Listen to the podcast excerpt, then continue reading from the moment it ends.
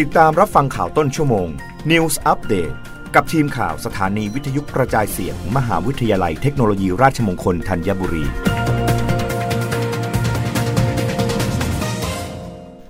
รับฟังข่าวต้นชั่วโมง โดยทีมข่าววิทยุราชมงคลธัญบุรีค่ะ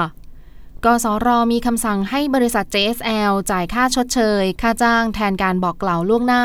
และค่าจ้างสำหรับวันหยุดพักผ่อนประจำปีตามส่วน ภายในวันที่ 4 กันยายน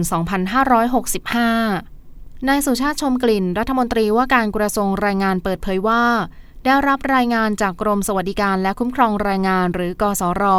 ว่าพนักงานตรวจแรงงาน สำนักงงานสวัสดิการและคุ้มครองแรงงานกรุงเทพมหานครพื้นที่ 4 มีคำสั่งให้บริษัท JSL ปฏิบัติตามพระราชบัญญัติคุ้มครองแรงงาน พุทธศักราช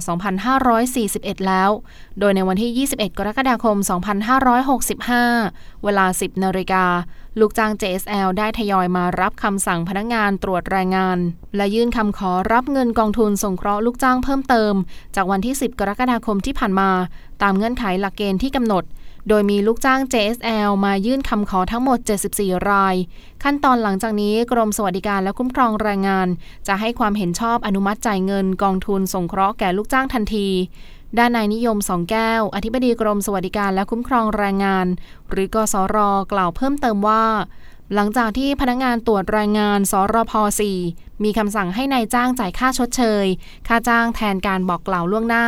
และค่าจ้างสำหรับวันหยุดพักผ่อนประจำปีตามส่วนแล้ว จะนำคำสั่งดังกล่าวไปปิดณที่ทำการของบริษัท ซึ่งผลของคำสั่งนายจ้างจะต้องปฏิบัติภายใน 30 วัน นับตั้งแต่วันที่ได้รับคำสั่ง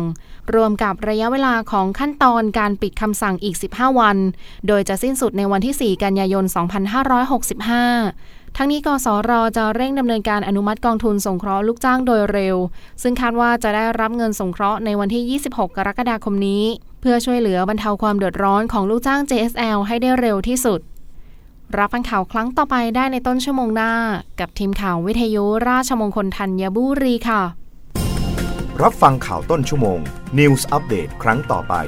กับทีมข่าวสถานีวิทยุกระจายเสียง มหาวิทยาลัยเทคโนโลยีราชมงคลธัญบุรี